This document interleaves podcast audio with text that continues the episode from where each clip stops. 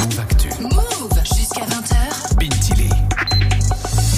Geoffrey dans Tech Ouais. ce soir, focus sur Apple. Ouais, la marque à la pomme qui se retrouve un petit peu au pied du mur depuis quelques semaines. Pourquoi? Eh bah, Tout simplement à cause des nouvelles lois de l'Union Européenne sur les chargeurs dits universels. Alors, euh, on savait d'avance hein, que cette nouvelle loi n'allait pas forcément ravir la marque, qui du coup est obligée de se mettre un petit peu à bosser. Tu nous fais un petit rappel des faits concernant cette loi? Ouais, bah, en gros, un accord de principe a été trouvé récemment entre le Parlement européen et le Conseil européen pour que les chargeurs USB-C deviennent universels. C'est-à-dire que tous les appareils électroniques de peut-être, de petite, pardon, ou moyenne taille, comme les smartphones, les boîtiers d'écouteurs, les casques audio, les tablettes ou encore les PC portables, devront être équipés d'un port USB-C pour se recharger, peu importe la marque. C'est pour éviter euh, le gaspillage et surtout rendre la vie des Européens un peu plus simple. Rendez-vous à la rentrée pour la signature de cette loi qui devrait s'appliquer à partir de 2024. Et là, c'est un peu technique, Geoffrey, mais ça ne plaît pas à Apple. Bah non, puisque excepté certains Mac les plus récents, Apple n'utilise pas les ports USB-C pour son matériel comme les iPhones, les iPads ou encore les AirPods qui se rechargent avec des ports Lighting. Ça leur permet d'avoir bah, leur propre système de recharge. En gros, comme ça, bah, quand ton câble est foutu, direction l'Apple Store Eh oui. où tu vas clairement bah, vendre un rein hein, si tu as envie de pouvoir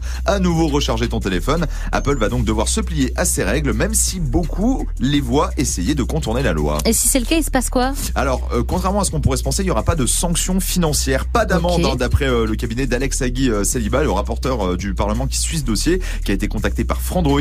En revanche, si par exemple un iPhone, hein, on prend l'iPhone, comme ça tout le monde connaît, n'a Oui. pas de port USB-C à partir de 2024, il sera pas conforme aux règles européennes, il aura donc pas le petit sigle CE, tu sais que l'on trouve Oui. sur tous les produits euh, tech, et à ce moment-là, à la place de mettre des amendes après la mise en circulation, et ben on va tout simplement empêcher la vente du produit dans les pays Ah concernés, ouais, donc dans l'Europe, plus de nouveaux iPhones, iPad, AirPods, même en France. Bon, Euh, rassure-nous, on va pas en arriver là. non, je pense pas. Sincèrement, tout simplement parce que bah déjà Apple vient d'annoncer un port USB-C sur son futur iPad Bah, entrée de gamme. Voilà, comme par hasard. Donc on imagine que la marque a déjà bossé sur le sujet et que la flotte de futurs produits va convertir bah, ses moyens de rechargement. Et puis il y a une autre alternative, hein, c'est de passer en sans fil recharger ces appareils que en adduction, comme ça se fait déjà pas mal. C'est une hypothèse hein, qui est faite du côté de chez Apple pour qu'on ait des produits sans fil. Alors là, tu te dis bien joué les gars, contournement légal du système, c'est parfait. Sauf qu'il y a un mais. La Commission européenne a déjà prévu de bosser sur les rechargements sans fil à partir de 2024.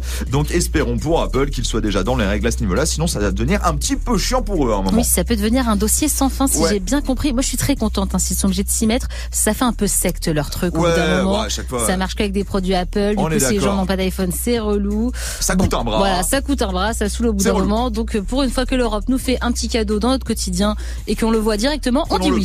C'est ça. Merci beaucoup, Geoffrey. On retrouve ta chronique en podcast sur move.fr.